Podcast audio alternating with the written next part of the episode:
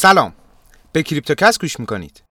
در طی هفت روز گذشته بیت کوین بعد از چندین هفته اوضاع نسبتاً مساعدی رو تجربه کرد و قیمت تونست با حفظ حمایت سی و پنج هزار دلار به شکل محافظه‌کارانه‌ای تا زیر مقاومت سی و هشت هزار دلار پیشروی کنه.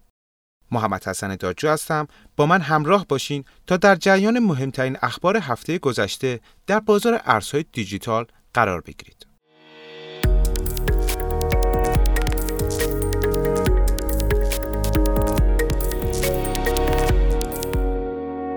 صعود بیت کوین در طی یک هفته گذشته در قالب الگوهای کم رمق دوجی انجام شده و این نشون دهنده عدم اطمینان معامله‌گران از سقوط یا افزایش در قیمت هاست. این بلا تکلیفی رو میشه در بازار آتی ارزهای دیجیتال هم مشاهده کرد. در طول این هفته حجم معاملات فیوچرز به شدت پایین بوده و حجم معاملات لیکوید شده روزانه زیر پانصد میلیون دلار قرار داشت. نسبت معاملات لانگ به شورت باز در صرافی‌ها هم در محدوده عدد یک قرار داشته که این نشون میده هنوز معامله‌گران نمیتونن با اطمینان درباره ادامه ریزش در قیمت‌ها یا اتمام اون تصمیم گیری کنن.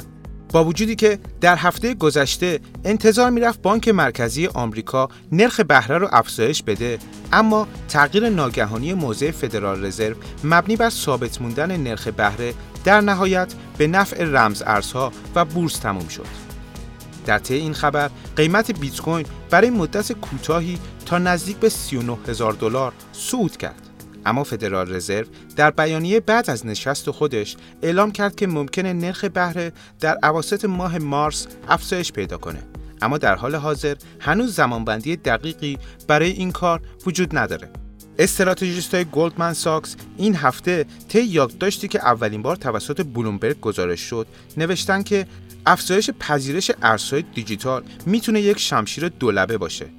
با وجود اینکه این اتفاق میتونه ارزش ارزهای دیجیتال رو افزایش بده، اما احتمالاً همبستگی اونها رو با سایر متغیرهای بازارهای مالی هم افزایش میده و این میتونه باعث تحریک پذیری ارزهای دیجیتال از بازارهای دیگه بشه.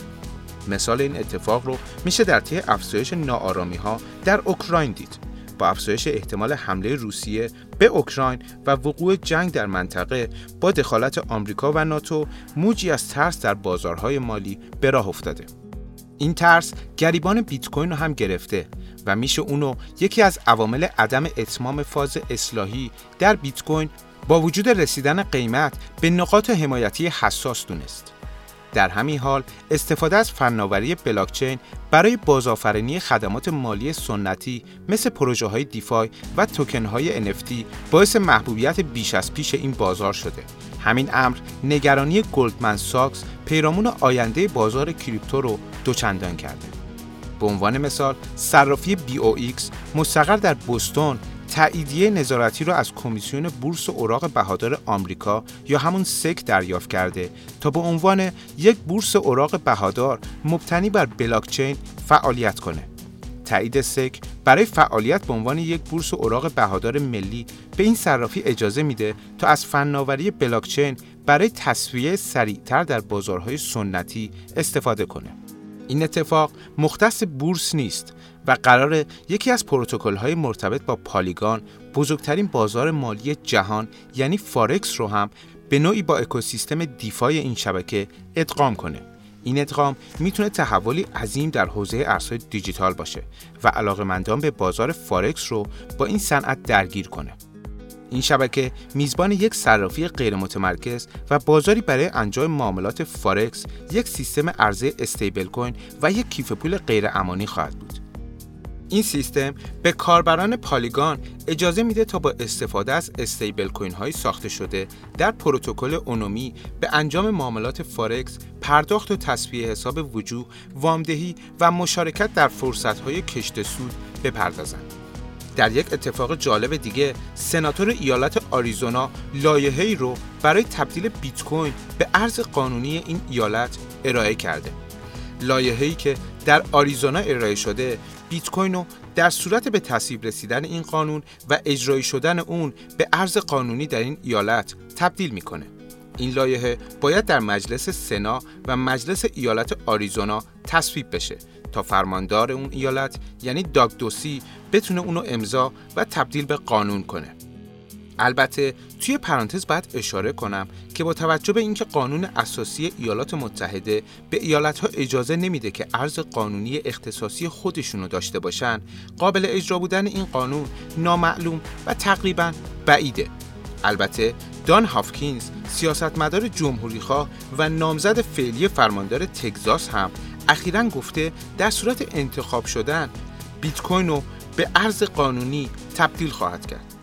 هرچند که این صحبت‌ها بیشتر جنبه تبلیغاتی و سیاسی دارن و احتمال عملی شدنشون خیلی بعیده، اما نشون دهنده اینه که سیاستمدارها هم متوجه شدن که گروه قابل توجهی از مردم طرفدار ارزهای دیجیتالن که میتونن روی آینده کشور تاثیرگذار باشن. البته اگه این اخبار رو در کنار ممنوعیت‌ها در چین و احتمال ممنوعیت ارزهای دیجیتال در روسیه قرار بدیم، میتونیم به رویکرد متفاوت بلوک شرق و غرب در قبال این بازار پی ببریم. اخیراً شرکت دولتی برق قزاقستان که دومین میزبان ماینرهای جهانه اعلام کرده عرضه برق به استخراج کنندگان ارزهای دیجیتال رو حداقل تا پایان ژانویه قطع کرده. اپراتور شبکه ملی برق قزاقستان اعلام کرده این تصمیم به خاطر شرایط بی‌ثبات تامین برق در سراسر کشور گرفته شده. از طرفی در اون سمت دنیا کریستوف دی بوکلیر، نماینده پارلمان بروکسل، اولین سیاستمدار اروپاییه که حقوق خودش رو به بیت کوین دریافت میکنه. اون هم در شرایطی که رئیس بانک مرکزی روسیه خواستار ممنوعیت کامل ارزهای دیجیتال در این کشوره. در دنیای تکنولوژی هم بعد از ورود رسمی شرکت فیسبوک به دنیای متاورس و حتی تغییر نامش، مدیرعامل اپل هم اعلام کرده که پتانسیل‌های قابل توجهی در فضای متاورس می‌بینه و در حال سرمایه‌گذاری در این فضاست. حساب رسمی تویتر بلاکچین شیبا اینو هم راه‌اندازی یک پروژه متاورس رو اعلام کرده که حول اکوسیستم شیبا متمرکز خواهد شد. شرکت‌های بزرگی مثل والمارک و نایکی هم اکنون در حال ورود به این حوزه هستند و بلومبرگ تخمین زده که بازار متاورس میتونه به ارزش هشتصد میلیون دلار برسه.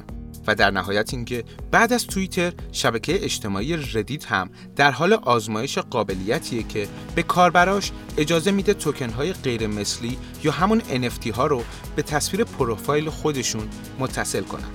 با این حال بازار ارزهای دیجیتال در یک بلا تکلیفی به سر میبره و از دید تکنیکالی تا زمانی که بیت کوین نتونسته محدوده سی و هشت هزار دلار رو پشت سر بذاره، نمیشه از اتمام فاز اصلاحی در قیمت اطمینان داشت.